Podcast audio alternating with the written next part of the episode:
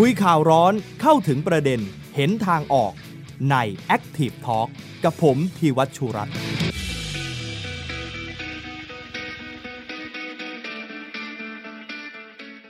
สวัสดีครับ ต้อนรับคุณผู้ชมทุกท่านเข้าสู่รายการ Active Talk นะครับ วิกนี้มาพบเจอกันในช่วงเวลาพิเศษครับ ในวันนี้ชวนมาพูดคุยเกี่ยวกับการเมืองท้องถิ่นนะครับ เพราะว่าเมื่อ 28 พฤศจิกายนที่ผ่านมาก็คือเดือนที่แล้ว หลายท่านที่อยู่ในเขตอบตก็คงได้ไปเลือกตั้งสมาชิกสภาองค์การบริหารส่วนตำบล หรือว่าสออบตรวมถึงตัวนายกอบตด้วยนะครับ ซึ่งในทุกพื้นที่ตอนนี้ผลอย่างไม่เป็นทางการเนี่ยน่าจะออกกันมาแล้วนะครับ แต่ว่ายังไม่ทุกจังหวัดนะครับที่มีการรับรองผล จะใช้ระยะเวลาหลังจากที่เลือกตั้งไป 28 พฤศจิกา กกตก็กำหนดไว้ประมาณ 30 วันที่จะต้องมีการรับรองผล ช่วงระหว่างนี้ก็ต้องตรวจสอบในแง่ของการเลือกตั้งว่าเป็นไปโดยถูกต้องเป็นไปโดยสุจริตหรือไม่ วันนี้เราเชิญแขกรับเชิญมาพูดคุยกันหลายท่านเลยทีเดียวครับคุณผู้ชมที่ต้องการในแง่ของความรู้เกี่ยวกับการเลือกตั้งท้องถิ่นนะครับ หรือว่าเราจะมองอนาคตของการเมืองท้องถิ่นในบ้านเราอย่างไร เพราะว่าตอนนี้เนี่ยกระแสของการเมืองท้องถิ่น ก็เริ่มกลับมาคึกคักอีกครั้ง ในช่วงของทั้งการเลือกตั้งกทม แล้วก็การเลือกตั้งเมืองพัทยาที่อาจจะเกิดขึ้นในปีหน้า วันนี้ก็เชิญชวนคุณผู้ชมนะครับ เราไลฟ์สดกัน 4 เพจด้วยกันนะครับ ของไทย PBS ของ The Active นะครับ แล้วก็มีทางสถาบันของสำนักนวัตกรรม เพื่อประชาธิปไตยสถาบันพระปกเกล้ารวมถึงคณะรัฐศาสตร์มหาวิทยาลัยธรรมศาสตร์ด้วย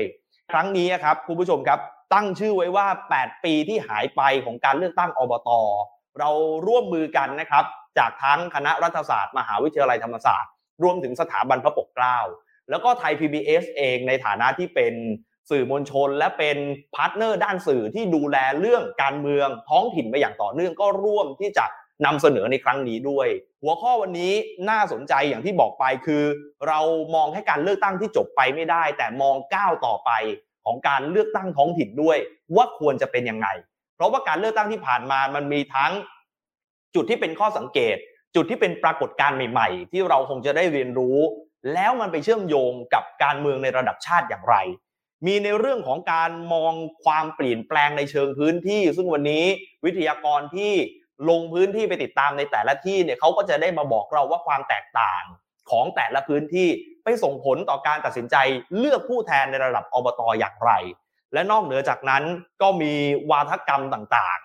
โง่จนเจ็บการซื้อเสียงในอบตที่เกิดขึ้น ตอนนี้ที่ยังรับรองผลกันไม่ได้ด้วยเหตุนี้หรือเปล่า แล้วความเป็นจริงแล้วปัจจัยที่มันส่งผลให้เกิดวาทกรรมแบบนี้มันเกิดขึ้นจากอะไร เดี๋ยวติดตามกันวันนี้น่าสนใจทีเดียวแขกรับเชิญวันนี้ 4 ท่านครับ จะขออนุญาตแนะนำให้คุณผู้ชมได้รู้จักกันซึ่งเป็น 4 ท่านที่อาจจะเรียกได้ว่าคร่ำวอดในการเมืองการปกครองในระดับท้องถิ่น อยู่ยาวนานเลยทีเดียวนะครับ ทำการศึกษาวิจัย แล้วก็ตีแผ่ในแง่ขององค์ความรู้เรื่องนี้มาต่อเนื่อง มี 2 หน่วยงานก็คือสถาบันพระปกเกล้าแล้วก็ของคณะรัฐศาสตร์ธรรมศาสตร์นะครับท่านแรกครับได้รับเกียรติจากรองศาสตราจารย์อรทัยกกผลนะครับ รองเลขาธิการสถาบันพระปกเกล้าครับ สวัสดีค่ะ ท่านที่สองครับ อาจารย์สติธรธนานิธิโชตครับผู้อำนวยการสำนักนวัตกรรมเพื่อประชาธิปไตยสถาบันพระปกเกล้าเช่นเดียวกันครับ สวัสดีครับ ท่านที่ 3 นะครับ ผู้ช่วยศาสตราจารย์วสันต์เหลืองประพัฒน์ครับ ท่านเป็นผู้อำนวยการสำนักงานสัญญาธรรมศาสตร์เพื่อประชาธิปไตย มหาวิทยาลัยธรรมศาสตร์ครับ สวัสดีครับ และท่านสุดท้ายครับอาจารย์ชาลินีสนพลายจากคณะรัฐศาสตร์ มหาวิทยาลัยธรรมศาสตร์เช่นเดียวกัน สวัสดีครับอาจารย์ทั้งสี่ท่านครับค่ะสวัสดีค่ะครับนี่เรียกได้ว่าแบ่งเป็น 2 ทีมได้ไหมครับ ทีม KPI กับทีมสิงห์แดง วันนี้ต้องวัดกันว่าทีมไหนคนดูจะเยอะกว่ากัน ต้องวัดกันเลยนะครับ ไม่รู้ว่าเดี๋ยวต้องดูแฟนคลับนะครับ ว่ามาจากที่ไหนกันบ้าง วันนี้ทิศทางของการเมืองท้องถิ่น ที่อาจารย์บอกว่าตอนนี้มันเริ่มขยับแล้วสตาร์ทเครื่องติด แต่ต่อไปจะให้ยืนอยู่ได้อย่างเข้มแข็งโดยเฉพาะอย่างยิ่งอบตเนี่ยซึ่งใกล้ชิดกับชีวิตประชาชนมากที่สุด มันควรจะต้องมีอะไรเข้าไป support เข้าไปส่งเสริมบ้างในเรื่องนี้นะครับ อาจารย์อรทัยฟังทั้ง 3 ท่านเพิ่มเติมเมื่อสักครู่มีข้อเสนอแนะ หรือว่าข้อสังเกตอะไรเพิ่มเติมรวมถึง การมีส่วนร่วมเมื่อสักครู่ที่อาจารย์พูดไว้ครับ อยากให้อ่านำเสนอในช่วงนี้นิดนึงครับอาจารย์ครับเชิญครับค่ะคืออาจารย์อยากจะให้มองด้วยว่าคือเวลาเราพูดว่า 8 ปีไม่ได้เลือกตั้งอะไรอย่างเงี้ย ฟังดูมันเหมือนเฮ้ยมันเป็นแบบอะไรนะ 8 ปีที่หายไปอะไรอย่างเงี้ย จริง ๆ มันไม่ใช่น่ะแปดปีที่ผ่านมาเนี่ยท่านผู้บริหารคือ อบตอาจจะโชคดีกว่า สภากรุงเทพมหานครกับผู้ว่ากรุงเทพมหานครเนาะเมื่อสมัยก่อนเนี่ย ตอนที่คอสชเข้ามาปั๊บเนี่ย ตอนที่ยกเลิกไม่ให้มีหรือการเลือกตั้งท้องถิ่นน่ะกับมีการแต่งตั้งทั้งทั้งสมาชิกสภากรุงเทพมหานคร แล้วก็ หลังจากนั้นมีการแต่งตั้งท่านผู้ว่ากรุงเทพมหานคร แล้วก็มีจังหวัดแรก ๆ ที่เขาแต่งตั้งพวกข้าราชการอะไรลงมาดำรงตำแหน่ง แต่อบตส่วนใหญ่เนี่ยนะคะ เป็นคนที่ถูกเลือกตั้ง แล้วก็ให้อยู่ในตำแหน่งต่อเนื่องไป ดังนั้นเนี่ยอย่างที่อาจารย์วสันพูดเมื่อสักครู่เนี้ยว่า อาจารย์วสันก็คิดเหมือนอาจารย์ ตอนแรกอาจารย์ก็คิดว่า ท่านนายกอบตสมาชิกอบตที่อยู่ในตำแหน่งแล้วอยู่มาต่อเนื่องแปดปี เอางบประมาณคิดอบตเล็กสุดเลยยี่สิบล้านต่อปีเนี่ย มันแปดปีก็เข้าไปแปดสองสิบหกแล้วอะ ใช่ไหมคะร้อยกว่าล้านอะ ที่คุณมีโอกาสที่จะพัฒนาชุมชนทำอะไรให้เกิดการเปลี่ยนแปลงอะไรอย่างเงี้ย น่าจะทำให้ติดหูติดตาพี่น้องประชาชน ซึ่งอาจารย์ก็พบว่าในฐานะคนที่ อาจจะไม่ได้สนใจเรื่องเลือกตั้งท้องถิ่นอย่างเดียว แต่ลงไปส่งเสริมให้องค์กรปกครองส่วนท้องถิ่นทำงานเนี่ยจารย์ก็พบว่ามันมีความพยายามขององค์กรปกครองส่วนท้องถิ่นในการที่จะจัดบริการสาธารณะให้ประชาชนนะคะ แล้วมันยิ่งประเด็นเนี้ย มันยิ่งทำให้ประชาชนเริ่มเห็นมากขึ้นเรื่อยๆ อาจจะยังไม่ใช่ภาพฝันที่เราอยากเห็นสุดท้าย แต่เราเริ่มเห็นอบตมาทำกิจกรรมต่างๆ นานามากมาย นะคะ อาจารย์เห็นสำนักข่าวของไทยพีบีเนี่ยลงไปดูนะคะว่า การรณรงค์นะคะของอบตเนี่ยเขาจะเป็นเรื่องอะไร เมื่อก่อนเนี่ยเราก็จะบอกว่าอบตก็คือเรื่องถนนหนทางอย่างเดียว ใช่ไหมคะสาธารณูปโภคพื้นฐาน แต่หลังๆเนี่ยเราก็จะเห็นอิชูที่ออมีการรณรงค์กันคือนอกจากประเด็นเรื่องตัวคนแล้วเนี่ย มันก็มีนะ คืออบตที่ ที่พัฒนาอยู่ใกล้ๆ มีความเป็นเมืองอย่างที่อาจารย์วสันพูดเนี่ย เราก็จะเห็นประเด็นของการหาเสียงที่เป็นเรื่องของคุณภาพชีวิตเยอะขึ้น เป็นเรื่องศิลปะวัฒนธรรมเยอะขึ้น เป็นเรื่องของสิ่งแวดล้อมเยอะขึ้น ดังนั้นในประสบการณ์ของการเจริญเติบโตอบต8 ปีไม่ใช่ว่ามันหายไปเลย มันก็ยังเป็นผู้แทนของพี่น้องประชาชนอยู่ แล้วก็มีการทำงาน มีการเคลื่อน แต่ถามอาจารย์ว่า แล้วมันมีปัญหาอุปสรรคไหม มันมีนะคะด้วยความที่มันมีจำนวนมาก ด้วยในช่วงที่ผ่านมาเนี่ยด้วยอำนาจหน้าที่กระจายไป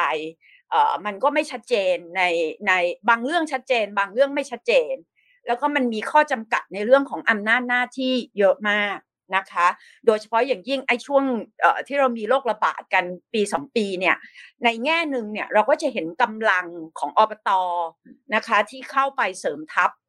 การช่วยกันดูแลเกี่ยวเรื่องสถานการณ์ในพื้นที่เนี่ย ดังนั้นนะแปดปีที่ผ่านไป อาจารย์มองว่ามันมีความพยายามแล้วมันก็มีการพัฒนาขึ้นอยู่เยอะนะคะ ขณะเดียวกันก็อยากจะเห็นการเลือกตั้ง ไม่ได้บอกว่า เพราะมันมันลอสแต่อยากให้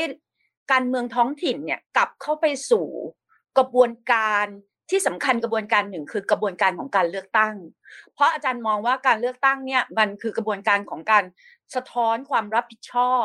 และเป็นกระบวนการก่อนการส่งข้อมูลย้อนกลับอะของผู้ที่อยู่ในตำแหน่ง ฉะนั้นคนที่ไม่ประสบความสำเร็จในการเลือกตั้งคราวนี้เนี่ยมันอธิบายได้หลากหลายเหตุผลมากนะคะ บางท่านเนี่ยเป็นนายกอบตที่ทำงานดีมากในความเห็นของเราเราก็ทำงานมาตลอดต่อเนื่อง แต่พี่น้องประชาชนอันนี้ก็คืออาจจะสะท้อนได้ประเด็นอาจารย์วสันมี first time voter เยอะขึ้น อยากเห็นบ้านเมืองตัวเองไม่ได้อยู่เฉยๆ อยากเห็นให้มันเปลี่ยนไป ดังนั้นเนี่ยมันมันอธิบายเป็นพื้นที่พื้นที่อะเราจะถามว่ามันซื้อเสียงหมดไหมไม่นะคะ ในบางพื้นที่อย่างเช่น อะไรนะนายกวัฒนาพันท้ายนรสิงห์อะที่มีข่าวตอนสมุทรสาคร มีโรคระบาดกระแสดังมาก ลงสตุ้งสตังส่วนตัวเอาแฟคทอรี่มา ชนะเลือกตั้งแบบโอ้โหชชนะแบบแปดพันกับแปดร้อยอะไรอย่างเงี้ยนะคะ ฉะนั้นอย่างเงี้ยแล้วเขาลงด้วยนะว่านี่เสียงบริสุทธิ์ อาจารย์ก็เชื่อแบบเพราะอยู่คนนอกใช่ไหมเราไม่ได้อยู่ในพื้นที่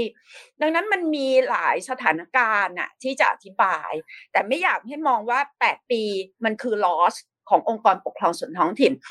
มันพัฒนามันมีการเปลี่ยนแปลงตามอาจารย์วสันพูด และอันนี้ก็สะท้อนมาว่า มันยังมีการเลือกด้วยตัวบุคคล ยังมีการเลือกด้วยอิทธิพลของเครือญาติ แต่บางพื้นที่ก็ลดทอนไปขณะเดียวกัน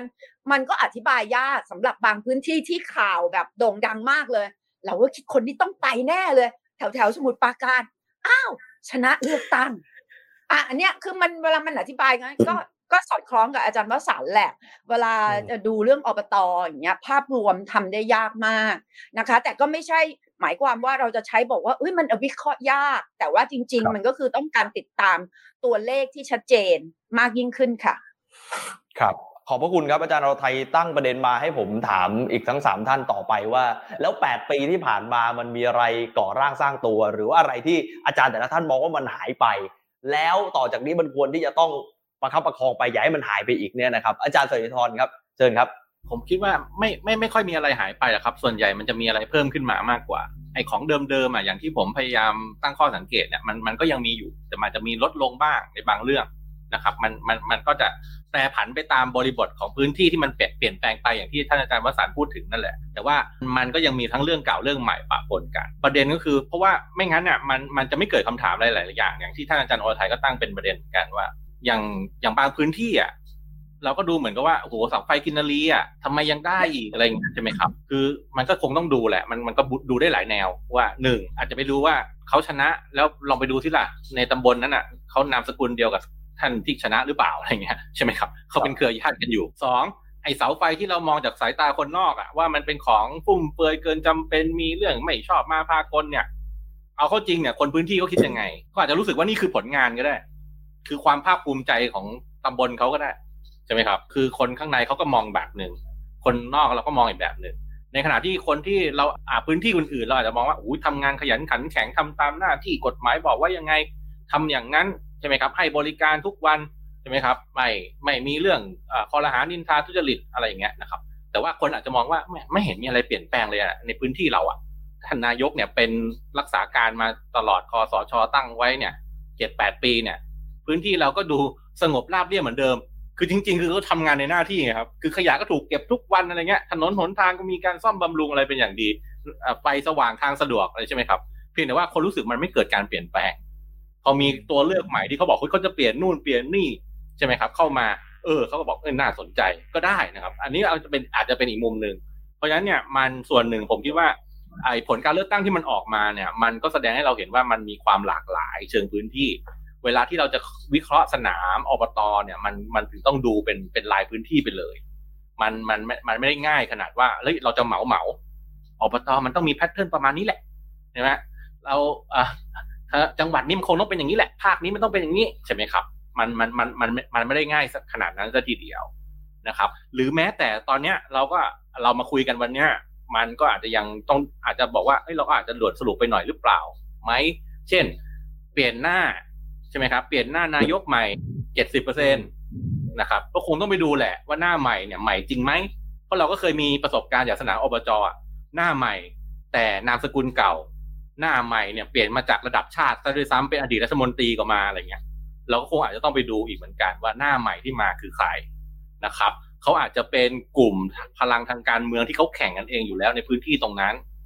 เพียงแต่ว่ารอบที่แล้วเขาแพ้ รอบนี้มาแก้มือแล้วชนะก็ได้ ช่ไหมครับครับ มันอาจจะไม่ได้ใหม่สดเท่าทีเดียว อะไรแบบเนี้ย เราก็คงต้องไปดู แต่ส่วนหนึ่งที่ผมคิดว่ามันมันมีประเด็นนะครับ แล้วแล้วแล้วอาจารย์เอาไทยแต่ไว้นิดนึงอย่างกรณีเรื่อง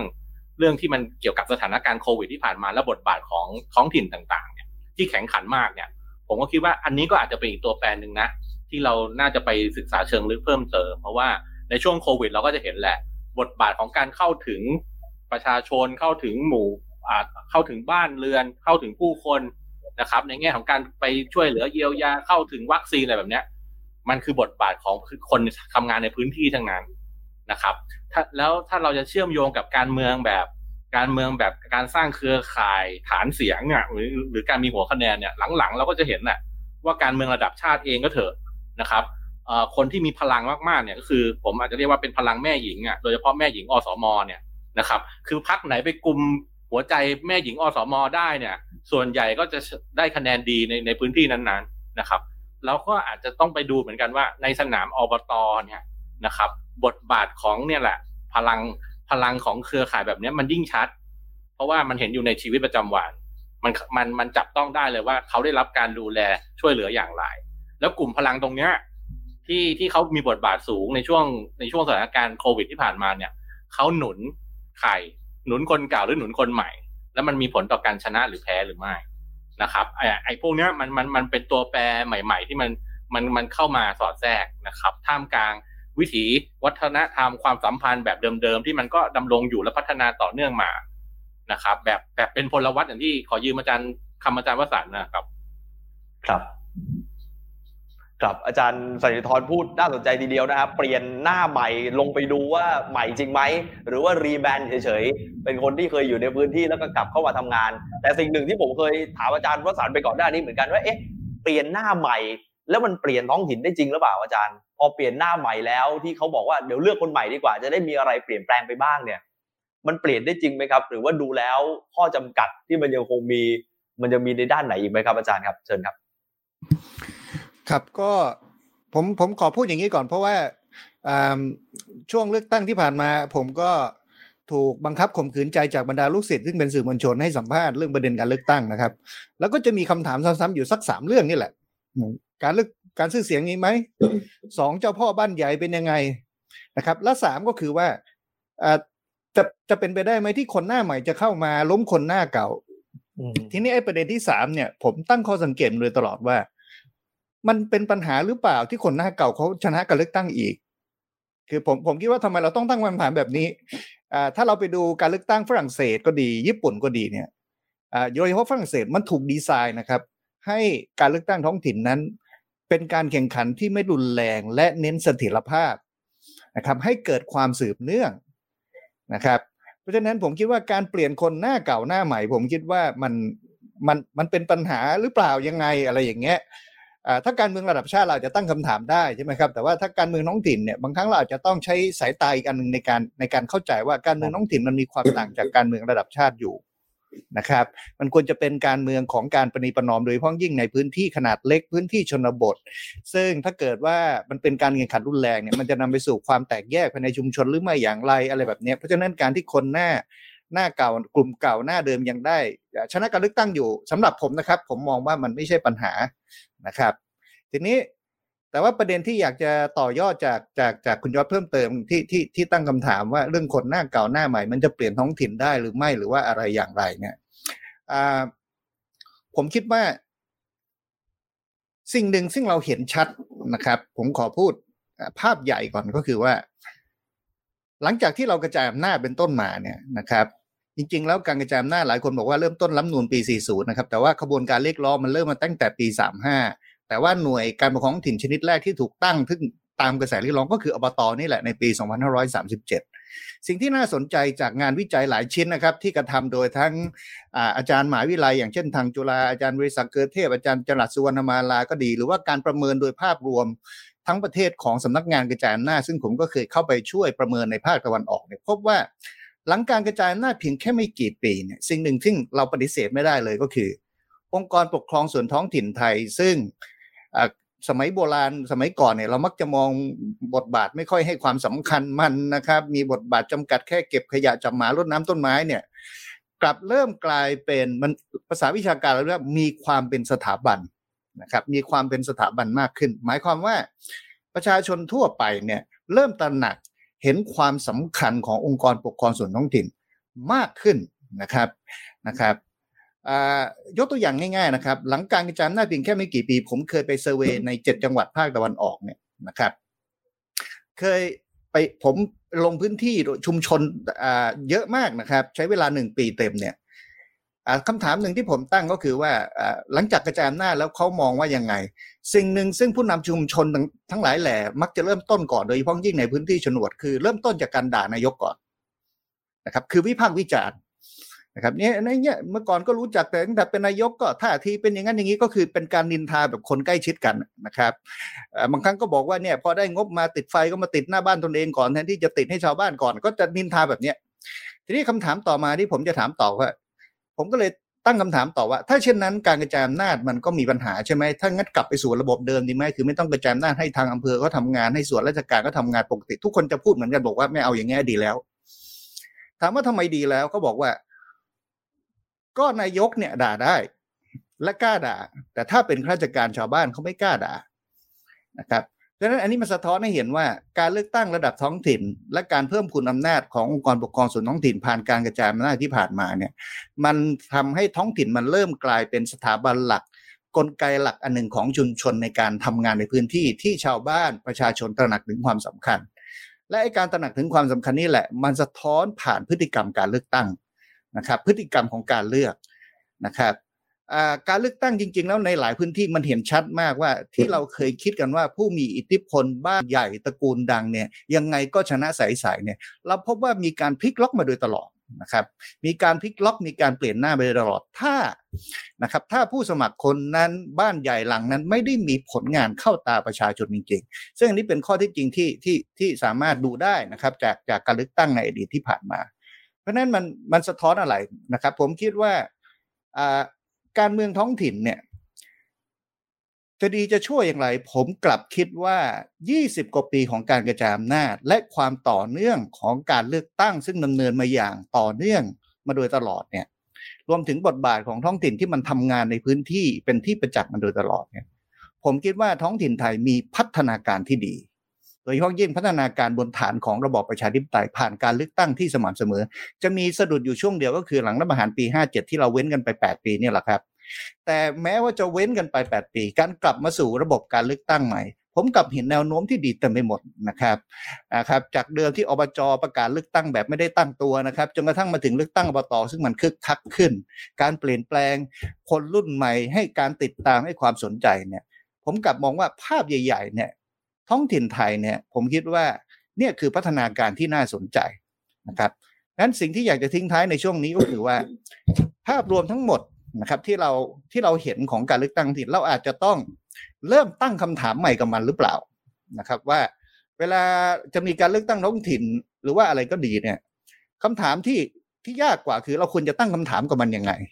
นะครับอ่ามันมีประเด็นอะไรที่มันน่าสนใจนะครับ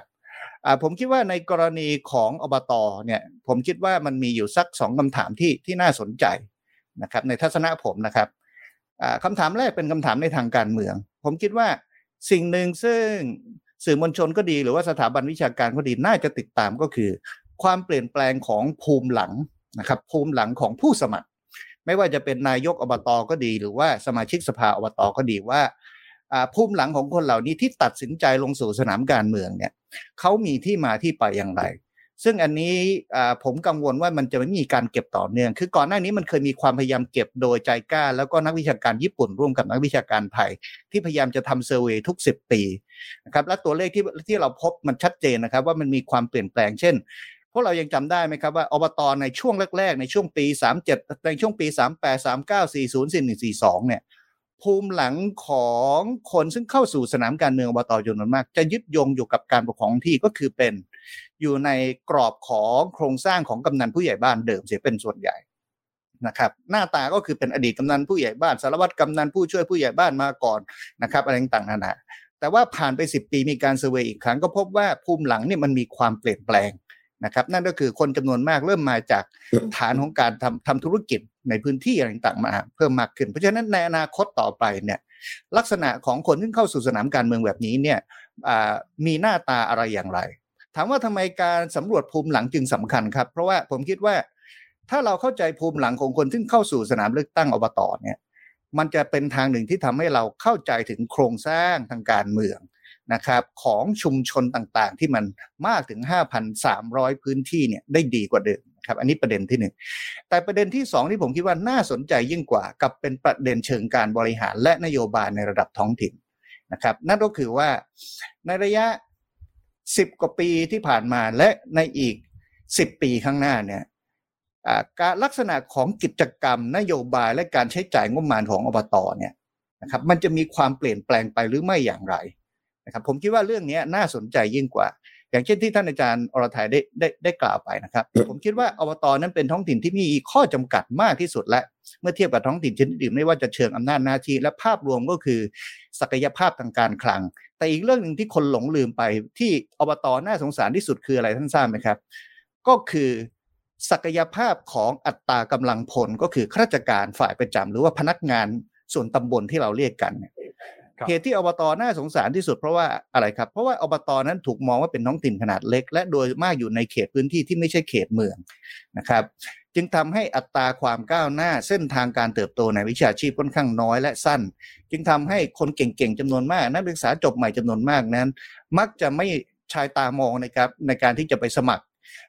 ทำางานเป็นข้าราชการให้กับอบต นะครับจึงทำให้อบตหลาย ๆ แห่งนะครับ ประกาศรับสมัครนายช่างประกาศรับสมัครนักบัญชีมายาวนานไม่มีคนไปสมัครอะไรแบบเนี้ยนะครับเพิ่งเพิ่งจะมากระตุ้นหลังช่วงโควิดนะครับที่ที่เพิ่งมีใช่ข่าวออกมาว่า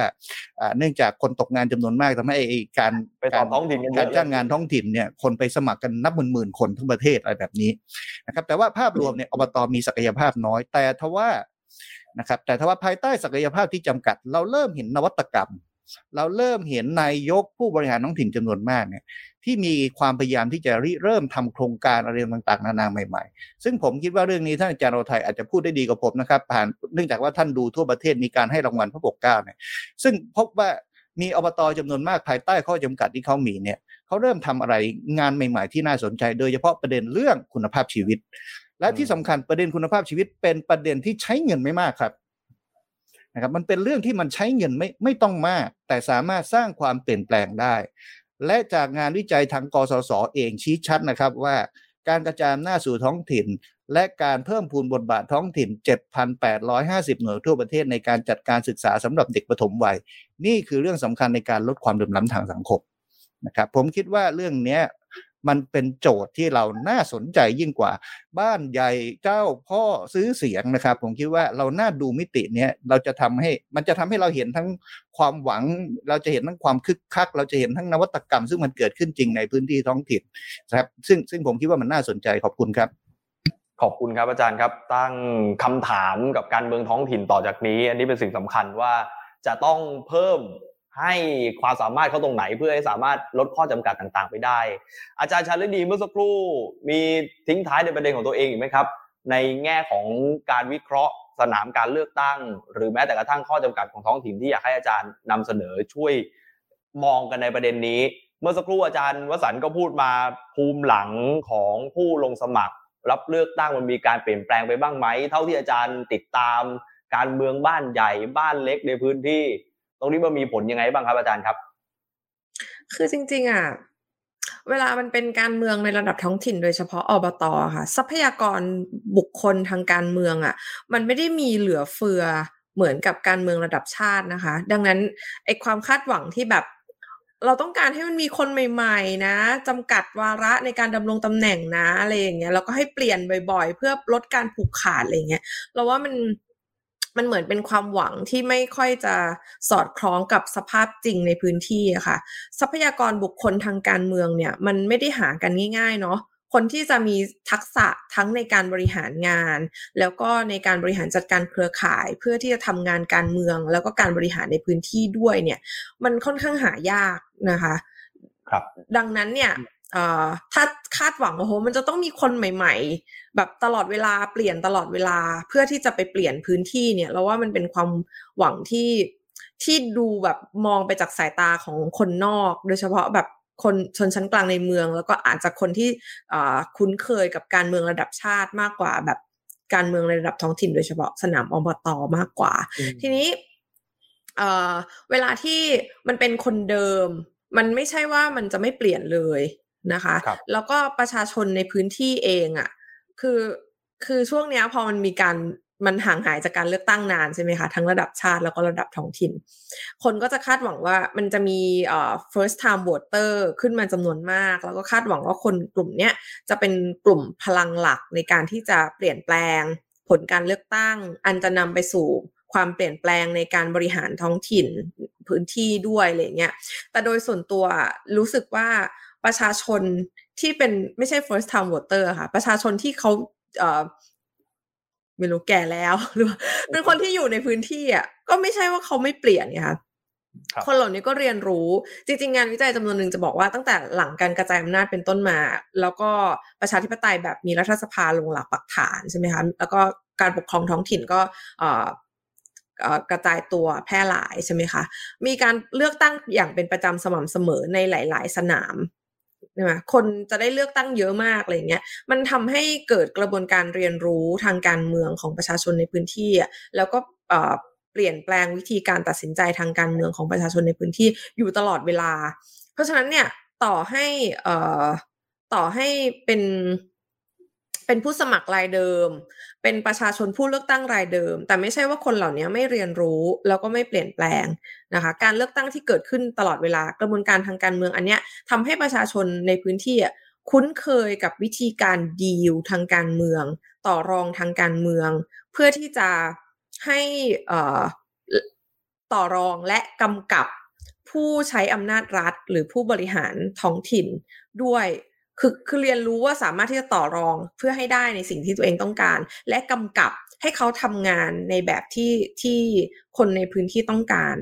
ของเหล่านี้ประชาชนในพื้นที่ก็พัฒนาเปลี่ยนแปลงตลอดเวลา แล้วก็แล้วมันก็เป็นส่วนที่เขาเอามาใช้พิจารณาตอนที่เลือกตั้งด้วย ดังนั้นมันไม่ใช่ว่าแบบเราฝากความหวังไว้กับคนรุ่นใหม่ได้อย่างเดียว แต่ว่ากับคนรุ่นเก่าที่อยู่ในพื้นที่เองอะ คือคือครับเขาก็เรียนรู้ด้วยเหมือนกัน แล้วก็คือถ้าอ่านงานจริง ๆอะหรือหรือลงไปดูในพื้นที่จริง ๆอะไอ้ทั้งการกระจายอำนาจแล้วก็เอ่อความเปลี่ยนแปลงเอ่อของของการเมืองระดับชาติ หรือวัฒนธรรมทางการเมืองหลาย ๆ อย่างด้วยเนี่ย มันทำให้ทั้งอำนาจรัฐ แล้วก็อำนาจทุนอะเข้าไปแทรกซึมอยู่ในพื้นที่ทั่วประเทศอะแม้แต่ในพื้นที่ชนบทอย่างอบตอะก็แพร่หลายมาก แล้วมันก็ทำให้คนในชนบทอะไม่ได้หงอกลัว หรือรู้สึกแบบขัดเขินหรือรู้สึกห่างไกลจากอำนาจรัฐอะโดยเฉพาะอย่างยิ่งอบตเนี่ยอย่างที่อาจารย์วสันต์บอกเลยคือด่าได้ มันคือคนข้างบ้านเราอะมันคือแบบลูกอีตาคนนั้นหลานอีตาคนนี้อะทำอะไรไม่พอใจไปยืนด่าหน้าบ้านได้อะไรเงี้ย นี่มันคือสิ่งที่ทำให้กระบวนการทางการเมืองที่ทำให้ประชาชนน่ะ ไม่กลัวอำนาจรัฐ คุ้นเคยกับอำนาจรัฐอำนาจทุน รู้จักต่อรอง รู้จักประนีประนอมอือฮึและอันเนี้ยมันจะทำให้การทำงานของผู้บริหารท้องถิ่นอะ ก็ค่อยๆ เปลี่ยนในทางที่เอ่อรับผิดรับชอบ และมีความสามารถในการเป็นตัวแทนของประชาชนในพื้นที่อะได้ดียิ่งขึ้น โดยที่เราไม่ต้องคาดหวังแค่แบบคนรุ่นใหม่อย่างเดียว หรือแบบเปลี่ยนหน้าผู้บริหารอย่างเดียวอะค่ะอืม ครับสสำหรับอืมถ้าถ้าเขาไม่เปลี่ยนเขาก็คงเหมือนที่อาจารย์รไทยว่าโหวตโนก็ก็ชนะมาแล้วเหมือนกันใช่ไหมฮะถึงแม้คนลงใช่คนจะเป็นคนเดิม ก็ก็ยังแพ้โหวตโนเมื่อสักครู่มีคำถามมาด้วยจากเอ่อทางบ้านเขาถามว่าอบตที่มีผู้สมัครนายกเพียงคนเดียว มีจำนวนมากหรือไม่ แล้วเราสามารถจะอธิบายปรากฏการณ์เช่นนี้ในเชิงวิชาการได้หรือเปล่าก็คือมีผู้สมัครคนเดียวในอบตนั้น อันนี้น่าจะสอดคล้องกับที่อาจารย์ชาลินีพูดเมื่อสักครู่คือมันมีข้อจำกัดในแง่ของผู้ลงสมัครด้วยไหมครับมันถึงทำให้มีผู้สมัครแค่คนเดียวในเขตนั้นนะครับ คือคงหลายปัจจัย ไม่ไม่เห็นสถิติเหมือนกันว่ามีหลายที่ไหม แต่ว่าเออมันก็เป็นไปได้หลายอย่างใช่ไหมคะอืมว่าทำไมมีคนเดียว แต่จริง ๆ อยากให้มองอย่างเงี้ย ว่าการมีคนเดียวเนี่ย คือคือคนอะมักจะมองท้องถิ่นว่ามันมันเป็นพื้นที่ของการผูกขาดอำนาจ เป็นพื้นที่ของแบบอิทธิพลทางการเมืองอะไรอย่างเงี้ยเอ่อโดยเฉพาะถ้าพื้นที่ไหนมีคนเดียวอย่างเงี้ย ก็จะยิ่งโอ้นี่แบบผูกขาดหรือเปล่าคนอื่นเลยไม่กล้ามาแข่งหรือเปล่าอะไรอย่างเงี้ย แต่ตัวเองอะอยากให้ให้รู้สึกว่า อย่าไปมองในมิตินั้นอย่างเดียว โอเค มันคงน่าเศร้าที่ประชาชนแบบไม่มีทางเลือกอื่นใช่ไหมมีทางเลือกเดียว คือจะเอาคนนี้หรือไม่งั้นก็ เอาเลือกตั้งใหม่อะไรอย่างเงี้ยใช่ไหมคะไม่เอาคนนี้ แต่ว่าคือคือโดยตัวมันเองอะการที่มีผู้สมัครแค่คนเดียวอะมันไม่ได้แปลว่าเป็นเป็นสิ่งเลวร้ายขนาดนั้น เออหมายความว่า คือคนเนี้ย มันก็อธิบายได้อาจจะอธิบายได้ว่า คือคนเนี้ยคือคนที่ผลงานดีมากเลย แล้วทุกคนก็ประเมินกันแล้วว่า ลงแข่งเนี่ย สู้คนนี้ไม่ได้แน่ๆเลย ยังไงก็แพ้แล้วจะลงทำไมอะไรอย่างงี้ใช่ไหมคะก็เดี๋ยวเดี๋ยวรอค่อยไปลงอย่างอื่นอะไรอย่างเงี้ย ก็เป็นไปได้ หรือแม้แต่มีการตกลงกันแล้วแบบอะแบบบ้านโซนนี้ลงนายกอบตนะ เดี๋ยวบ้านโซนนี้ส่งตัวแทนลงผู้ใหญ่บ้านอะไรอย่างเงี้ย ในพื้นที่มันมีการต่อรองกันแบบนั้นจริง ๆ มีการบริหารจัดการแบบนั้น ก็ก็เป็นไปได้ใช่ไหมคะเพราะฉะนั้นมันไม่สามารถจะเคลมได้ว่า โอ้ลงคนเดียวแล้วแย่แล้วแบบอะไรเงี้ยแต่แต่แน่นอนเออมันมีทางเลือกน้อยสำหรับประชาชน แต่ไม่ได้แปลว่ามันสะท้อนการผูกขาดอำนาจ หรือสะท้อนแบบการครองอิทธิพล มันอาจจะหมายถึงแบบทำงานดีมาก หรือการต่อรองจัดสรรผลประโยชน์ในพื้นที่ลงตัวมากอะไรอย่างเงี้ยก็เป็นไปได้เหมือนกันที่อาจารย์วสันบอกคือมีลักษณะปณีประนอมสูงถูกไหมฮะบางทีที่ไม่ได้ลงไม่อยากลงขอขอเสริมประเด็นนี้ผมขอยกเคสที่บ้านเกิดผมก็แล้วกัน เอาอย่างนี้ตั้งแต่ตั้งเป็นเทศบาลมาเนี่ยตั้งแต่ตั้งเป็นเทศบาลมานะครับ เทศบาลที่บ้านเกิดผมไม่ขอเอ่ยนามนะครับ ทุกครั้งที่มีการเลือกตั้งนายก เทศมนตรีนั้นไม่เคยมีการแข่งขันกันเลย มีผู้สมัครคนเดียวเสมอ แต่มีนายกเปลี่ยนหน้ามาแล้วสามท่านนะครับ แต่ไม่เคยมีการแข่งขัน แต่ผมพออธิบายได้เพราะว่าเข้าใจโครงสร้างชุมชนเป็นอย่างดี เพราะว่ามันมีการเจรจาปฏิปนอมระหว่างกลุ่มการเมืองคุยกันเสร็จ จะได้ไม่ต้องแข่งขันกัน เขาบอกว่ามาแข่งขันกันเปลืองเงินเปลืองทองเปล่าๆตกลงกันเสียให้เสร็จนะครับ แล้วก็ให้คนเดียวลงเสีย ก็ก็จัดการไปแล้วที่สำคัญเขาก็ แน่นอนเป็นชุมชนขนาดเล็กมากนะครับเพราะมันมันก็มีการดูผลงานส่วนใหญ่คนที่เข้ามาสู่การเมืองแบบนี้ก็มักจะเป็นคนซึ่งมีเราเรียกว่าเป็นงานอาสาสมัครจิตสาธารณะ ซึ่งเรื่องนี้เราลืมไปนะครับจริงดั้งเดิมการเมืองท้องถิ่นถึงมากมันเป็นงานจิตจิตสาธารณะเป็นงานอาสาสมัคร เหมือนคนที่ไปทำงานให้อสม คนที่ไปทำงานเป็นกำนันผู้ใหญ่บ้านคือคนที่ซึ่งซึ่งทำงานแบบนี้ ถ้าเราไปดูภูมิหลังของนักการเมืองท้องถิ่นเมื่อก่อนจะเป็นแบบนี้ทั้งนั้น เพียงแต่ว่าพอตอนหลังมันมันมีการเลือกตั้งคึกคักมากขึ้นหลายพื้นที่ มันก็นำไปสู่การแข่งขันที่รุนแรงก็เริ่มใช้เงินใช้ทองอะไรกันรุนแรง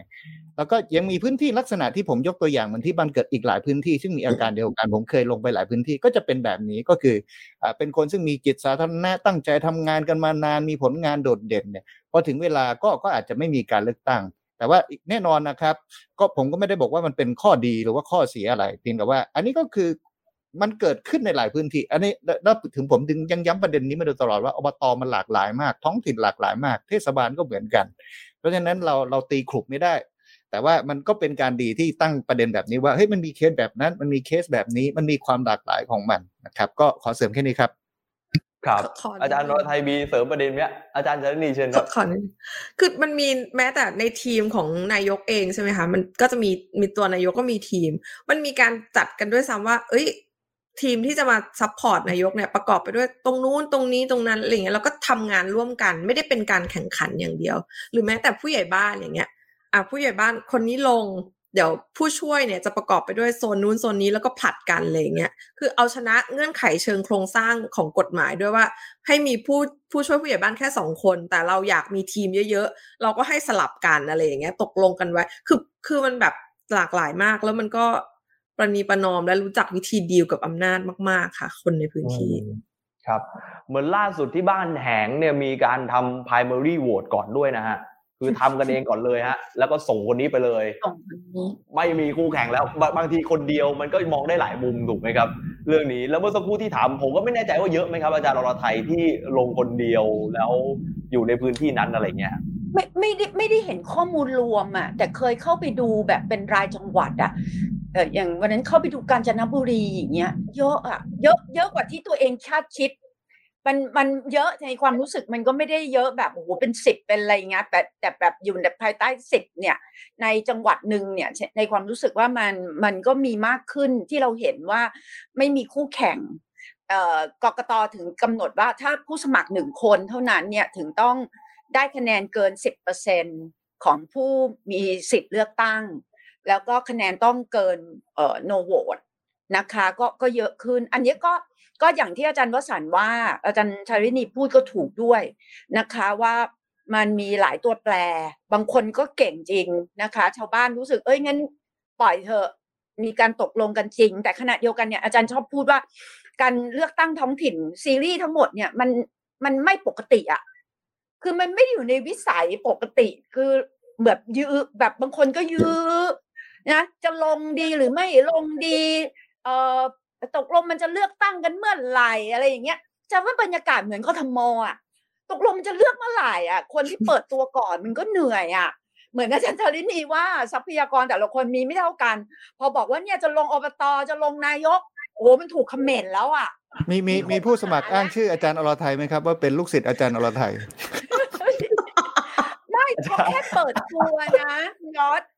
กะการ์ดงานแต่งงานมันจะมาเยอะกว่าปกติแล้วอะ การ์ดงานศพเอองานแต่งใช่อะใช่ยังไม่ทันมีเลยว่าจะเลือกเมื่อไหร่อะ ฉะนั้นอืมคนก็แบบเอ้ย มันยังไม่มีอะไรก็ยังไม่เต็มเนื้อเต็มตัว อาจารย์ว่าปัจจัยเนี้ยมันก็เป็นประเด็นด้วยอะ แต่ว่านั่นคือเหตุผลว่าอยากเห็นวาระการเลือกตั้งท้องถิ่นน่ะ ให้มันชัดเจนมากยิ่งขึ้นน่ะ อยากนั่นคือเหตุผลว่าทำไมถึงเสนอ อยากให้มันมีวันเลือกตั้งแบบอบตแห่งชาติถึงจะไม่ชอบคำว่าแห่งชาติก็ตามอะ มันจะได้มีสถานการณ์แบบเนี้ยที่เราดูมันแบบภาพเป็นพวงใหญ่ได้อะมันอยู่ในสายตาไม่อย่างนั้นเนี่ยเดี๋ยวเดี๋ยวจะเริ่มมีสถานการณ์ว่า พอนายกเห็นตัวเองเออดีดีดีปั๊บลาออกเลย แล้วให้อืมเลือกตั้งนายกอย่างเดียวสสทเออสสมาชิกอบตยังไม่เลือกอะแล้วทุกคนนะเจรจากันมาช่วยนะ อะไรอย่างเงี้ยเราจะเกิดสภาวะอย่างเงี้ย แล้วเวลาเราเลือกตั้งทีค่าใช้จ่ายก็เยอะ ใช่ไหมคะ แล้วก็พอเลือกเข้ามาซ่อมปั๊บคนนี้มีวาระอยู่อีกสี่ปี แล้วก็เป็นอืมอย่างนี้กันหมดฉะนั้นมันจะกระจัดกระจายมาก การที่จะเข้าใจองค์กรปกครองส่วนท้องถิ่นการที่จะมอนิเตอร์ภาพใหญ่ของกระบวนการเลือกตั้งอะเราจะเราเห็นน้อย ซึ่งอันเนี้ยเคยเสนอไปหลายหนแล้วว่าอยากมีแบบ อย่างอย่างบางประเทศน่ะเขาวันเลือกตั้งทุกประเภทด้วยนะแห่งแบบวันเดียวกันเลยอะ แล้วประชาชนเข้าคูหาอ้าวอันนี้เลือกทีเดียวเลยท้องถิ่นอันนี้เลือกอบจอันนี้เลือกสอครับสอโอ้มันมันจะได้เป็นวันเลือกตั้งแห่งชาติอะ อาจารย์ว่ามันจะทำให้แบบสถิติ เราไม่ต้องนาลุ้นกันว่าจะกลับไปภูมิลำเนาหรือเปล่าเมื่อไหแล้วร่การกำหนดให้เป็นหน้าที่อย่างเงี้ย อันเนี้ยเรียกร้องถึงได้กลับมาโยง ประเด็นที่สองที่ที่อาจารย์อยากจะเห็นก็อย่างที่ไปเรื่องจำกัดวาระอะ เรื่องหน้าใหม่เห็นด้วยกับอาจารย์ประสันมาก ตัวเองก็ไม่ได้บอกโอ้ไม่ได้เครซี่หน้าใหม่ว่าหุยหน้าใหม่ถึงจะดี ประสบการณ์ที่ทำงานกับองค์กรปกครองส่วนท้องถิ่นเนี่ยจะพบได้เลยว่าสี่ปีแรกเนี่ย คือสองสามปีสองปีแรกอะคุณเรียนรู้ การบริหารท้องถิ่นเนี่ยสลับซับซ้อนมากอะจบปริญญาเอกใหม่ ๆ จะสายตรงสายไหนก็เถอะ เตรียมเนื้อเตรียมตัวให้ดีเถอะ อาจจะโดนคืนเงิน นอกอำนาจหน้าที่มันคิดเองทำเองไม่ได้อะ หน่วยงานตรวจสอบมันเยอะ ระบบมันเยอะ คุณส่งจดหมายไปเชิญวันประชุมเรื่องงบประมาณเรื่องอะไรอย่างเงี้ยรายละเอียดมันเยอะมากฉะนั้นสองปีอะคือการเรียนรู้อืมปีที่สามเนี่ยอาจจะเริ่มคิดและไอ้นโยบายที่เคยบอกว่าจะไฟสว่างเน็ตฟรีอะไรอย่างเงี้ยคุณเอ้ยพอปลายปีที่สี่อะ ถึงอาจจะเริ่มทำงานถึงได้ทำได้ทำปีที่สี่ใช่ ฉะนั้นเนี่ยสำหรับอาจารย์เนี่ยในการเมืองท้องถิ่นเนี่ยอาจารย์เห็นด้วยอาจารย์ประสานอาจารย์สัสิธร ก็คืออย่าไปมองว่ามันเหมือนการเมืองระดับชาติเหมือนเหมือนอาจารย์ชาลินีพูดด้วย มองการเมืองท้องถิ่นอีกแบบหนึ่งเลย มันเป็นการเมืองปณีปนอม การเมืองข้างบ้าน การเมืองบ้านตัวเอง การเมืองบ้านเกิดอะวิธีคิดไม่ใช่แพ้ชนะนะเป็นเรื่องของการแบบอาสาสมัคร นะคะ แล้วอย่างที่ดรสถิธรพูดเลย อาจารย์มีโอกาสได้ฟังเอ่องานของ Active ที่สัมภาษณ์แบบนายกใหม่ ๆ สมาชิกสภสภาท้องถิ่นใหม่อะท่านหนึ่งเลยเป็นเป็นนายกนายกอบตข้ามเพศ ใช่ไหมใช่แล้วใช่แล้วปรากฏว่าถามว่าทำไมถึงประสบความสำเร็จเป็นนายกอบตข้ามเพศ เพราะเป็นอสมใช่ไหมใช่กลุ่มอคสรับมเนี่ยจะ ทอนจะใช้คำว่าพลังหญิงก็ไม่ได้แล้วนะในกรณีเนี้ยเห็นหไม่ได้แล้วชัไม่พได้ลังทุกเพศเลยอืมพลังทุกเพศเลยแต่เป็นอสมเพราะว่าในระบบอสมเนี่ย บางทีแบ่งแปดบ้าน คืออสมหนึ่งคนดูแปดบ้านเดินกันทุกวันเลยอะ ใช่ไหมวัดไข้ตรวจอุณหภูมิเฮ้ยคุณรู้หมดเลยนะว่าบ้านเนี้ยมีกี่คนกี่เสียงลูกไปเรียนอยู่ที่ไหนจะกลับมาหรือเปล่า อสมเนี่ย ไม่ธรรมดา และอาจารย์ครับคิดว่าถ้าเป็นอย่างอาจารย์วสันต์ว่า แล้วเราไปตรวจดูนะ ภูมิหลังอสมเนี่ย เป็นฐานคะแนนเสียงหรือว่าเป็นแคนดิเดตผู้สมัครที่ไม่เลวเลยนะคะ อีกกลุ่มหนึ่งเนี่ยที่นายกอบตหลายคนที่แพ้ที่ถามถามๆนะ โอ้รองนายก คือรองนายก คือนึกออกป่ะนายกอบตแบบทำงาน ใจเย็นบ้างมารับรางวัลกรุงเทพบ้าง ไม่ค่อยอยู่พื้นที่ติดสัมมนาอะไรอย่างเงี้ย แต่อบตแกรองนายกแกันลุยหมด ใช่ไหมคะ ก็ติดหูติดตา ฉะนั้นเนี่ยสองสองกลุ่มเนี่ยน่าจะเป็นกลุ่มที่อาจารย์ดาวตอนนี้นะ ไปที่ภูมิหลังของผู้บริหารท้องถิ่นเนี่ยจะเป็นกลุ่มนี้ค่อนข้างมาก ดังนั้นเนี่ยเวลาพูดถึงการการเปลี่ยนแปลงในพื้นที่อาจารย์ไม่ได้พูดในเชิงของต้องการเห็นหน้าใหม่อย่างเดียว แต่อาจารย์มีความรู้สึกว่าประชาชนรู้สึกว่าเสียงตัวเองอะนำไปสู่การเปลี่ยนแปลงได้ กับประเด็นที่สองอยากจะพาไปสู่ข้อสรุปว่า อย่าไปจำกัดวาระเลย นักการเมืองบางคนเขาก็รักท้องถิ่นน่ะเขาไม่ได้อยากไปที่อื่นน่ะ แต่ไม่ได้เลยคุณอยู่ในวาระสองปีอะคุณต้องไปหาที่เล่นที่อื่น อาจารย์ว่าการเมืองท้องถิ่นน่ะ มันเป็นการเมืองที่ประชาชนมีสิทธิ์เลือกอะ แล้วมันเปลี่ยนไวกว่าการเมืองอื่น ๆเลย ฉะนั้นการที่กฎหมายท้องถิ่น กฎหมายเลือกตั้งท้องถิ่นไปจำกัดวาระ ที่ต้องพูดวันนี้เลยก็เพราะว่า อาจารย์ก็ไม่ได้คาดหวังว่าการเลือกตั้งเมืองพัทยา หรือกรุงเทพมหานครจะมีการแก้กฎหมายเลือกตั้งนะ อย่างเช่น ตอนนี้มีคนโทรมาถามว่าเออมีพักเออบางพักเสนอเกี่ยวกับเรื่องของเออผู้อะไรนะสมาชิกของพักไปช่วยรณรงค์อะไรอย่างเงี้ยไม่ผิดกฎหมายเจ้าหน้าที่ของรัฐอะไรอย่างเงี้ยจันคิดว่ามันก็ไม่ควร เพราะว่าอาจารย์เราอะอยากเห็นกระบวนการของการเลือกตั้ง ไม่ว่าจะเป็นซีรีส์ของกทมเมืองพัทยา พอมันครบเนี่ย แล้วเราเอาบทเรียนทั้งหมดมาเนี่ยฉันว่ามันต้องสังคายนากฎหมายเลือกตั้งท้องถิ่นครับไม่ว่าจะเป็นด้วยวาระการดำรงตำแหน่งการทำให้เกิดกระบวนการเลือกตั้งแบบสี่ปีอะไรอย่างเงี้ย น่าจะคุยกันอย่างจริงจังนะคะ แต่ที่ผ่านมาเนี่ยมันเหมือนมันไม่ตั้งใจอะ อยู่ๆว่าอ้าวใช่แก้กฎหมายเลือกตั้ง แล้วก็แก้แบบอบตหน่อยนึงใช่ไหมคะ แต่อาจารย์เนี่ยเห็นด้วยกับเรื่องของการลดจำนวนสมาชิกอบตหมู่บ้านเหลือหมู่บ้านละหนึ่งเพราะสังเกตคะแนนอบตเนี่ยชนะกันร้อยกว่าคะแนนเองก็ชนะแล้ว เหมือนอย่างที่อาจารย์ธรพูดอะ เครือญาติถ้าเป็นสังคมแบบอื่น ๆ เนี่ยมีเมียมีหลวงเมียน้อย สักสามสี่ครอบครัวนะ ได้เป็นอบตแล้ว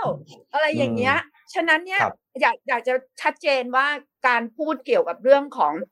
หน้าใหม่เนี่ย ไม่ได้สะท้อนว่าอยากเห็นต้องหน้าใหม่ต้องอายุน้อยอะไรอะไม่ได้เป็นอย่างนั้น แต่อาจารย์คิดว่าการจำกัดวาระไม่ไม่น่าจะเหมาะไม่น่าสำหจะรับมีการเมืองอืมท้องถิ่นนะคะ กับขณะเดียวกันเนี่ยอยากจะเชิญชวนเรียกร้อง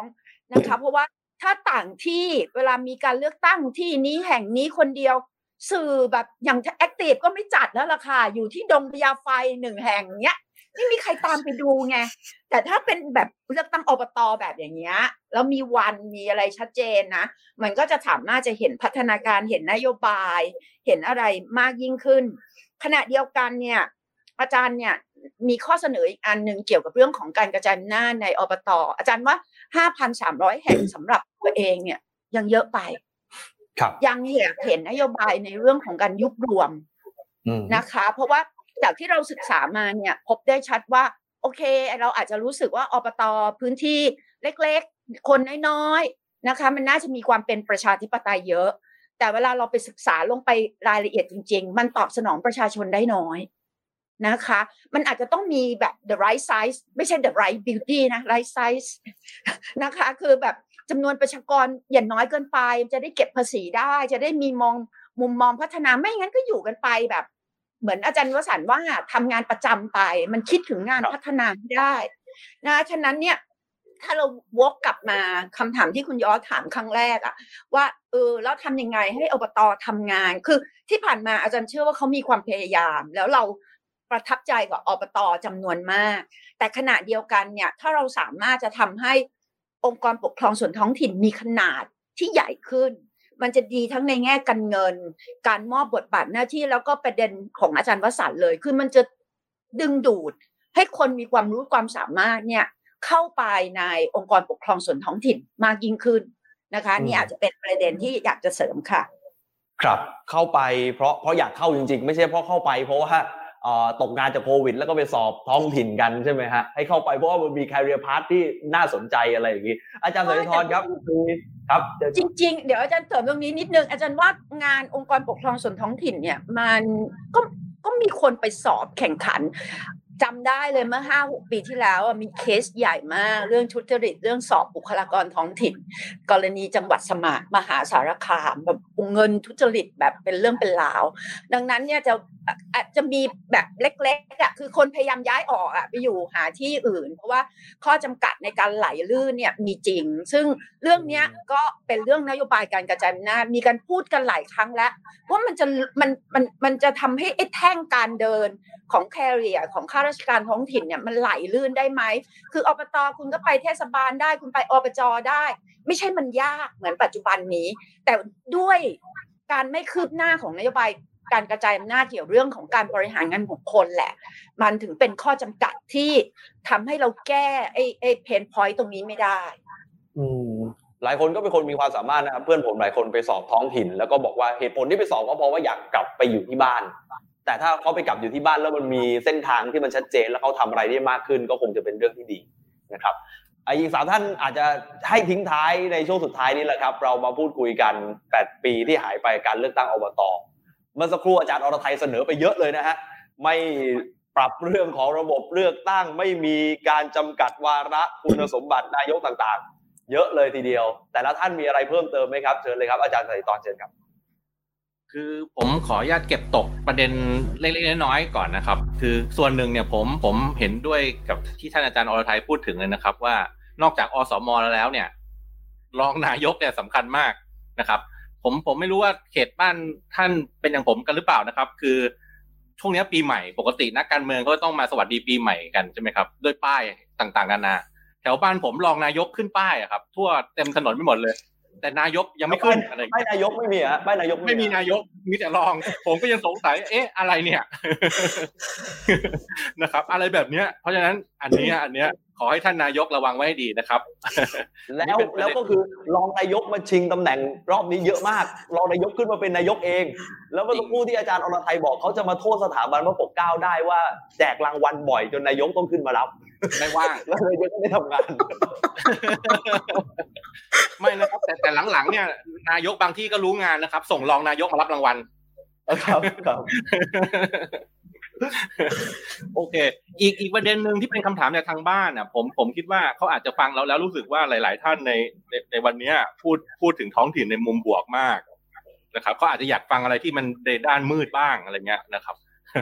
คืออะผมก็จะบอกให้ก็ได้ว่า มันก็มีแหละด้านมืด อาจารย์ชาลินีอาจจะใช้คำหลบๆว่ามันมันเป็นการปณีประนอมต่อรองกันอะไรเงี้ย คือไอ้ประเภทแบบว่าทำไมมีผู้สมัครแค่ทีมเดียว อ๋อ ก็อีกทีมหนึ่งโดนซื้อไปแล้วไง คือเขาอยากจะให้เราพูดคำนี้นะครับ ซึ่งมันมี คือ คือเขาประลอง ประลองกำลังกันดูแล้วล่ะเขารู้สึกว่า อุ้ย จ่ายไม่ไหวอะ รับเขาเขาเสนออะไรบางอย่างมา เรารับไว้ดีกว่า ไม่ไม่ไม่ไม่เป็นหนี้เป็นสินด้วยอะไรอย่างเงี้ยนะครับ คือ คือมันก็มีในด้านมืดก็ต้องยอมรับเราเราก็ไม่ได้โลกสวยขนาดนั้น แต่ว่าเออเราก็อยากจะบอกว่ามันไม่ใช่อย่างนั้นทั้งหมดนะครับ มันมันมีมุมบวกของมันอยู่ มันแปลว่าบางบางทีมเนี่ยเขาแข็งมากไม่มีคู่แข่งใช่ไหมครับ บางทีมเนี่ยเขาตกลงกันด้วยสันติวิธีไม่ได้แต่ตกลงกันด้วยทรัพย์สินเงินทองใช่ไหมครับแต่ว่าโอเคด้วยทรัพย์สินเงินทองมันก็มีแหละ มันก็มีหลายที่ อันหนึ่งที่ผมก็เองผมก็ตั้งข้อสังเกตนะ อย่างอย่างกรณีที่เราพูดถึงคณะก้าวหน้าอย่างเงี้ยนะครับ คือแรกๆผมเข้าใจว่าคณะก้าวหน้าจะส่งรอบเนี้ยสักห้าร้อยกว่าแห่งนะครับห้าร้อยกว่าแห่ง แต่ปรากฏว่าเอาเข้าจริงเนี่ยเหลือสักสองร้อยกว่าเท่านั้นนะถ้าถ้าผมจำไม่ผิด แล้วก็ได้มาสามสิบแปดแห่งอย่างที่ท่านอาจารย์วสันบอกนี่แหละนะครับ ผมก็สนใจอยู่เหมือนกันว่าไอ้ที่ที่หายไปเนี่ยหายไปเพราะอะไรใช่ไหมครับหายไปเพราะอะไร หายไปเพราะอ่าตัวคณะก้าวหน้าเองสกรีนหรือเปล่า สกรีนออกหรือเปล่าว่า เอ๊ะ มันแนวทางของของผู้ที่สนใจลงสมัครในนามคณะก้าวหน้าเนี่ยไม่ตรงกับคณะก้าวหน้า สมัยเหมือนสมัยอนาคตใหม่ก็เคยสกรีนผู้สมัครนะครับ คือคืออุดมการณ์ไม่ตรงกัน มีแนวโน้มว่าจะไปใช้เงินใช้ทองอะไรหรือเปล่าอะไรเงี้ยเลยสกรีนออก หรือจริง ๆ เป็นอย่างที่ที่ที่ผมพูดในด้านมืดเมื่อสักครู่นี้แม่ทีมนี้เตรียมตัวจะลงคณะก้าวหน้า คู่แข่งทีมนี้ทักชักจะน่ากลัวฉะไหนเลยเราก็ไปคุยกับกันหลังบ้านดีกว่าว่า ถอนตัวเถอะอะไรอย่างเงี้ย ก็ก็อาจจะเป็นไปได้นะครับ แต่นี่คือเป็นเป็นข้อสังเกตไว้เฉยว่ามันมีปรากฏการณ์แบบนี้นะครับครับซึ่งซึ่งจริง ๆ ก็พอพูดถึงคณะก้าวหน้ามันก็จะมีอีกประเด็นหนึ่งที่คนก็อยากรู้เยอะเรื่อง first time voter อะไรแบบเนี้ยนะครับ ผมก็คิดว่าเวลาพูดถึง first time voter อะก็มันคงต้องมีทั้งสองแบบนะ first time voter แบบอยู่ติดพื้นที่ เป็นคนอายุน้อยๆ เติบเกิดและเติบโตและใช้ชีวิตส่วนใหญ่อยู่ในพื้นที่กับ first time voter ประเภทออกมาข้างนอก มาเรียนหนังสือมาทำงาน แล้วถึงฤดูการเลือกตั้งก็กลับไป วิธีคิดก็ต่างนะ ในในในในในการเลือก และวิธีคิดก็ต่างนะ ในการพิจารณาผู้สมัครทั้งสนามท้องถิ่นกับสนามระดับชาติ อันเนี้ยอันนี้ก็เป็นอีกความหลากหลายหนึ่งที่เวลาพูดถึง first time voter ก็อย่าเหมานะครับคือคือเอาง่ายๆอย่างท้องถิ่นเนี่ยมันอาจจะมีแนวโน้มประการว่าถ้าเป็น first time voter ที่ออกนอกพื้นที่ไปอะแล้วถึงวันเลือกตั้งอบตกลับมาพื้นที่แล้วมาเลือกเนี่ย โดยอาจจะเพราะว่าแม่ขอร้องอะไรเงี้ยนะครับ แนวโน้มก็คือเขาก็อาจจะไปเลือกตามที่แม่ขอร้องได้ เพราะเขาก็ไม่รู้หรอกผู้สมัครเป็นใครเขาก็บอกว่าเป็นลุงเป็นป้าเป็นน้าเป็นอาอะไรเงี้ยเป็นญาติเราอะไรเงี้ยมาช่วยเขาหน่อยใช่ไหมครับ ด้วยความที่ออกจากพื้นที่ไปนาน ก็มีแนวโน้มว่าอาจจะเชื่อที่บ้าน แต่ถ้าเป็นระดับชาติเนี่ยเขาจะพกตัวเลือกมาจากข้างนอกเขาพกตัวเลือกมาจากข้างนอก ที่บ้านมาโน้มน้าวยังไง บอกได้เงินได้ทองญาติเราแบบช่วยเขาหน่อยพักพวกกันเลยไม่ อาจจะไม่อาจจะไม่ใจอ่อนเผลอๆจะไปแนวไปโน้มน้าวที่บ้านด้วยซ้ำว่าโอ้ยคนเนี้ยมันอย่างงี้อย่างงี้อย่างงี้อย่างงี้พักเขาอย่างงี้อย่างงี้อย่างงี้นั้นอะอย่าไปเลือกเลยอะไรเงี้ยนะครับ มันมีแบบนี้เพราะฉะนั้นเวลาเราพูดถึง first time voter มันมีทั้งความหลากหลายของของ first time voter ที่เป็นเรื่องเชิงพื้นที่ใช้การใช้ชีวิต เป็นเรื่องของอ่าระบบเลือกตั้ง หรือระดับของการเลือกตั้งที่มันวิธีคิดของผู้คนมันแตกต่างกัน มันมันก็มันก็ต้องวิเคราะห์กันไป ให้ให้ให้ให้ถ่องแท้นะครับ ไม่ไม่เหมารวมนะครับ ส่วนประเด็นที่ผมอยากทิ้งท้ายก็คือว่า คือถ้าเกิดจะเป็นแบบข้อเสนอแบบที่ท่านอาจารย์อรไทยเสนอไว้หลายข้อนะ ถ้าถ้าเป็นผมนะ ผมผมเป็นแบบพวกแบบสายโปรประชาธิปไตยอะสมมุติถ้าอยากจะจะเพิ่มประชาธิปไตยให้กับท้องถิ่นอะ ผมก็เห็นประเด็นว่า อย่างอบตเนี่ย ผมอันนึงที่ผมก็เคืองใจระบบการออกแบบเชิงโครงสร้างการเลือกตั้งการการโครงสร้างของการปกครองท้องถิ่นของประเทศไทยอยู่พอสมควรว่า ทำไมทำไมเราต้องมีแบบอบจทุกจังหวัดทำไมเราต้องเป็นเทศบาลคือเขตเมืองทำไมต้องเป็นอบตคือเขตชนบทอะไรเงี้ย มันจะหลากหลายกว่านี้ไม่ได้เหรอ ผมยกตัวอย่างเช่นอบตเนี่ย ถ้าเปิดอบตเล็กมากๆอะมีผู้มีสิทธิเลือกตั้งไม่เกินสักสามพันห้าพันคนเนี่ย เราใช้โมเดลแบบประชาธิปไตยทางตรงไปเลยไหมประชาชนมาประชุมร่วมกันเนี่ยคิดนโยบายประจำปี แล้วก็เลือกตัวแทนไปทำปีหน้าก็มาทบทวนกันใหม่แบบเนี้ย มันก็ทำได้ทำไมต้องมานั่งเลือกตัวแทน ต้องต้องแบบเป็นโมเดลหัวหน้าหมู่บ้านหัวหน้าตำบลอยู่ตลอดเวลาอะไรแบบเนี้ย คือคือของพวกเนี้ยมันมันมันมันน่าจะมีวิธีคิดที่หลากหลายมากขึ้นนะครับ แล้วมันก็จะตอบโจทย์นะครับ ความต้องการได้นะครับ อ่าก็เสนอแบบนี้เป็นข้อเสนอแบบใหญ่ๆเอาไว้ให้คิดเล่นไม่มีอะไรครับ เดี๋ยวเดี๋ยวคนอื่นจะเข้าใจผิดว่าอาจารย์บอกคนอื่นไม่โปรประชาธิปไตยนะ คนอื่นก็ไม่ไม่ไม่โปรไม่ไม่นะครับอาจารย์บอกตรงเลย ประชาชนเข้าไปโดยตรงมีเริ่มมีทดลองเหมือนการทำงบประมาณนะครับ เป็นเอ่อ participatory budgeting แบบมีส่วนร่วมเลยก็เริ่มมีแล้วเหมือนกันนะฮะอันนี้ก็คาดหวังอยากให้เกิดในท้องถิ่นไทยบ้าง อาจารย์ชาลินีเชิญครับช่วงสุดท้ายสั้นๆสักนิดครับ จริง ๆ มีเก็บตกเสริมท่านอาจารย์รอไทยเรื่องวาระการดำรงตำแหน่งค่ะ จริง ๆ ปัจจัยหนึ่งอะที่ส่งผลต่อความสามารถในการทำหน้าที่ของของผู้บริหารอะแล้วส่งผลในการหาเสียงเลือกตั้งด้วยอะคือความสัมพันธ์ระหว่างผู้บริหารกับข้าราชการประจำก็คือประหลัดอันเนี้ยถ้าถ้าอยู่นานอะมีมีแล้ว จูนกันดีกับประหลัดอะ ก็จะทำให้การพัฒนาท้องพื้นที่อะเป็นไปได้ด้วยดี แล้วก็สายสัมพันธ์กับประชาชนในพื้นที่อะก็ดีไปด้วยอะไรเงี้ยดังนั้นไอเอ่อก็ก็เสริมว่าการจำกัดวาระการดำรงตำแหน่งก็อาจจะไปลดทอนจุดแข็งในเรื่องนี้ด้วยเหมือนกันนะคะ แล้วก็เอ่อ ถ้าถ้าอยากจะประเด็นทิ้งท้าย จริงไม่รู้เห็นต่างจากอาจารย์อรไทยหรือเปล่า เป็นเรื่องของการเลือกตั้งนอกเขต คืออย่างอย่างที่เราพูดกันนะคะว่า มันมีคนที่ที่เอ่อทะเบียนบ้านอยู่ในพื้นที่อบตแล้วออกมาอยู่ข้างนอกอะเยอะใช่ไหมคะถึงเวลาก็จะต้องกลับไปเลือกตั้งอะไรอย่างเงี้ยแล้วก็เอ่อคนก็โวยวายกันตั้งแต่หมายถึงว่าคนก็ พูดกันตั้งแต่เลือกตั้งอบจแล้วว่าทำไมเลือกตั้งท้องถิ่นมันไม่มีการเลือกตั้งนอกเขตอะไรเงี้ย โดยส่วนตัวไม่ได้เห็นด้วยร้อยเปอร์เซ็นกับการที่จะให้มีการเลือกตั้งนอกเขตสำหรับการเลือกตั้งท้องถิ่น ก็เรายังรู้สึกว่า การการที่คุณอยู่ที่คุณไม่ได้อยู่ที่นั่นอะแต่คุณกลับไปแล้วก็ไปตัดสินใจ แล้วก็ทิ้งการผลของการตัดสินใจไว้ให้คนที่นั่นรับผล แล้วคุณก็ออกมาใช้ชีวิตที่อื่นอะ อันเนี้ยมันเป็นสิ่งที่แฟร์สำหรับคนที่อยู่ที่นั่นหรือเปล่า คือตัวเองเป็นไง เมื่อกี้พออาจารย์สถิธรพูดก็นึกถึงตัวเองใช่ คือกลับบ้านไปเลือกตั้งท้องถิ่นเนี่ย กลับไปถึงก็คือ แม่ว่ายังไงก็ว่าอย่างนั้น เพราะฉะนั้นที่บ้านใครอยากจะดีลก็คือดีลผ่านแม่นะคะ คือคือคือแล้วแต่แม่ว่า เพราะว่าตัวเองไม่ได้อยู่ในพื้นที่ไปก็จะถามแม่เอออย่างงู้นอย่างนี้อะไรอย่างเงี้ยแต่เราก็แล้วแต่ เพราะฉะนั้นอะมันแฟร์ไหมที่จะให้คนที่ไม่ได้ใช้ชีวิตที่นั่น ไม่ได้ contribu อะไรให้ที่นั่นเลย ไม่ได้จ่ายอะไรให้ที่นั่นเลยด้วย กลับไปตัดสินใจเลือกตั้ง แล้วก็ทิ้งผลของการตัดสินใจไว้ที่นั่น หรือเราจะออกแบบให้มัน flexible ขึ้นด้วยการที่อนุญาตให้คนจำนวนหนึ่งที่ออกมาอยู่ที่อื่นอะแล้วก็ register ตัวเองกับท้องถิ่นที่ตัวเองอยู่ แล้วก็เลือก เลือกตั้งท้องถิ่นที่นั่น หรือเลือกได้อะว่าฉันจะเลือกตั้งตามทะเบียนบ้าน หรือฉันจะเลือกตั้งตามที่อยู่อาศัยปัจจุบันอะไรเงี้ยแต่ว่าก็ต้องบริหารจัดการดีๆ เพราะมันก็จะเกี่ยวข้องกับการ mobilize vote ด้วยอะไรเงี้ยแต่เราคิดว่ามันมันน่าจะต้องนึกถึงเรื่องนี้ด้วย เพราะว่า เออนั่นแหละ เพราะว่าคุณไม่ได้รับผลของการเลือกตั้งมันไม่เหมือนการเลือกตั้งระดับชาติอะที่ต่อให้มันแบ่งเขตเลือกตั้งก็จริง แต่ว่าผลมันอยู่ที่รัฐสภาใช่ไหมคะ คุณไม่ว่าคุณจะอยู่ตรงไหนของรัฐไทย คุณก็รับผลจากการเลือกตั้งระดับชาติได้อยู่ดี แต่การเลือกตั้งท้องถิ่นมันไม่ใช่ใช่ไหมคะก็ก็อาจจะให้เลือกไหมอะไรอย่างเงี้ยก็ให้มัน flexible ขึ้น แล้วก็ยังคงยืนยันว่าผู้คนที่อยู่ในพื้นที่อะนะครับพวกแบบ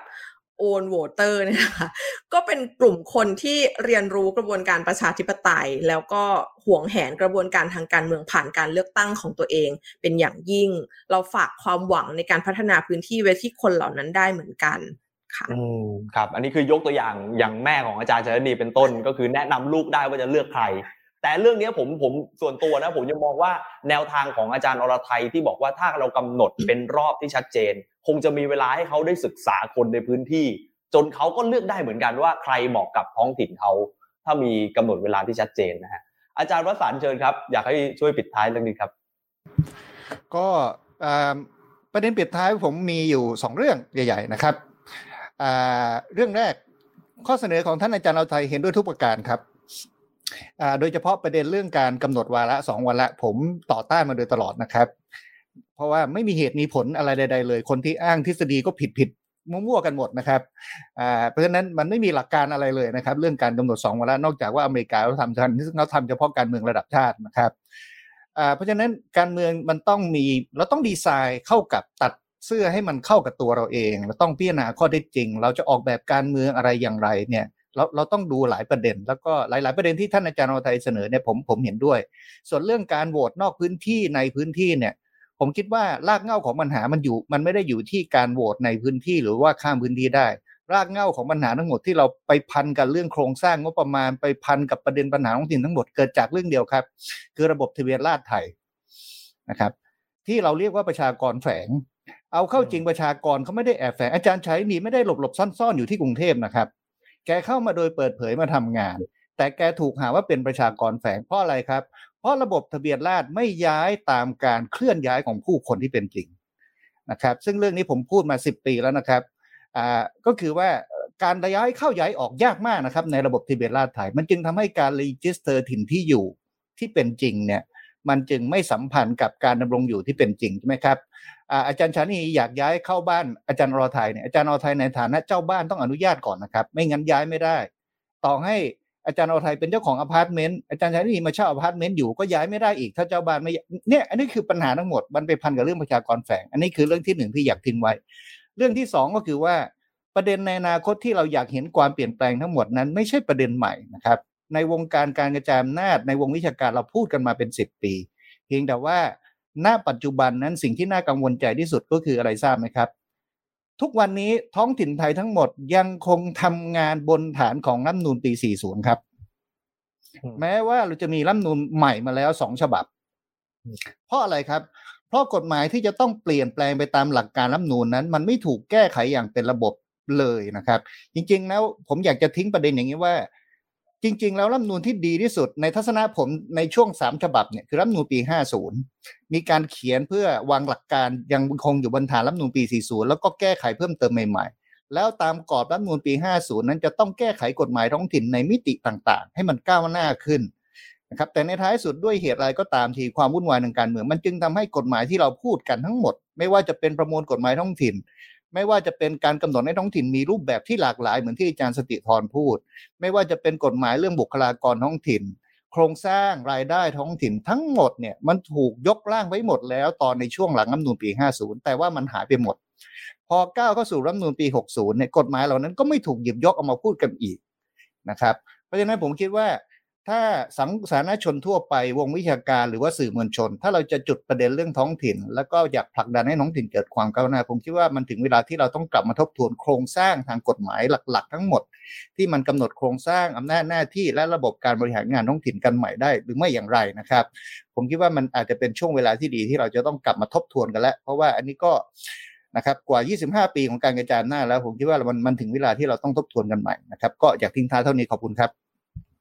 ขอบคุณนะครับ ขอบคุณทุกท่านนะครับ คิดว่าครบถ้วนในแง่ของข้อเสนอเรื่องของการพัฒนาในระบบการเมืองท้องถิ่นต่อไป เมื่อสักครู่มีทีมงานฝากมาเรื่องระบบเลือกตั้งด้วยนะครับบอกว่าถ้าคะแนนชนกันไม่จับสลากได้ไหมมีวิธีการอะไรที่ดีกว่านั้น ไม่ต้องจับสลากให้ ให้ให้มันดีขึ้นนะครับ อันนี้คงจะต้องไปดูกันในรายละเอียดเรื่องระบบเลือกตั้งต่อไปนะครับ วันนี้ขอบพระคุณครับ อาจารย์อรไทยอาจารย์สติธรอาจารย์วสันต์และอาจารย์ชลินีครับขอบพระคุณครับที่มาพูดคุยกันค่ะเดี๋ยวคงจะได้มีเวทีท้องถิ่นที่มาพูดคุยกันต่อเมื่อสักครู่พาดพิงกทมไปเยอะเหมือนกันนะฮะ เดี๋ยวจะเลือกตั้งเมื่อไหร่เดี๋ยวขออนุญาตเชิญกันมา อีกรอบมาพูดคุยกันนะครับ นี่คือทั้งหมดของรายการ Active Talk ที่ร่วมกับสถาบันพระปกเกล้าและคณะรัฐศาสตร์มหาวิทยาลัยธรรมศาสตร์นะครับขอบพระคุณคุณผู้ชมทุกท่านมากนะครับ วันนี้ที่ติดตามรับชมกันคงจะได้ประโยชน์และเดี๋ยวมีการผลิตเนื้อหาอื่นๆต่อไป ก็จะนำไปส่งมอบให้กับทุกท่านต่อไป วันนี้ผมยอดธีวัฒน์นะครับพร้อมแขกรับเชิญทั้งสี่ท่านลาคุณผู้ชมไปเลยครับ สวัสดีครับ คุยข่าวร้อนเข้าถึงประเด็นเห็นทางออก ใน Active Talk กับผมธีวัชชุรัตน์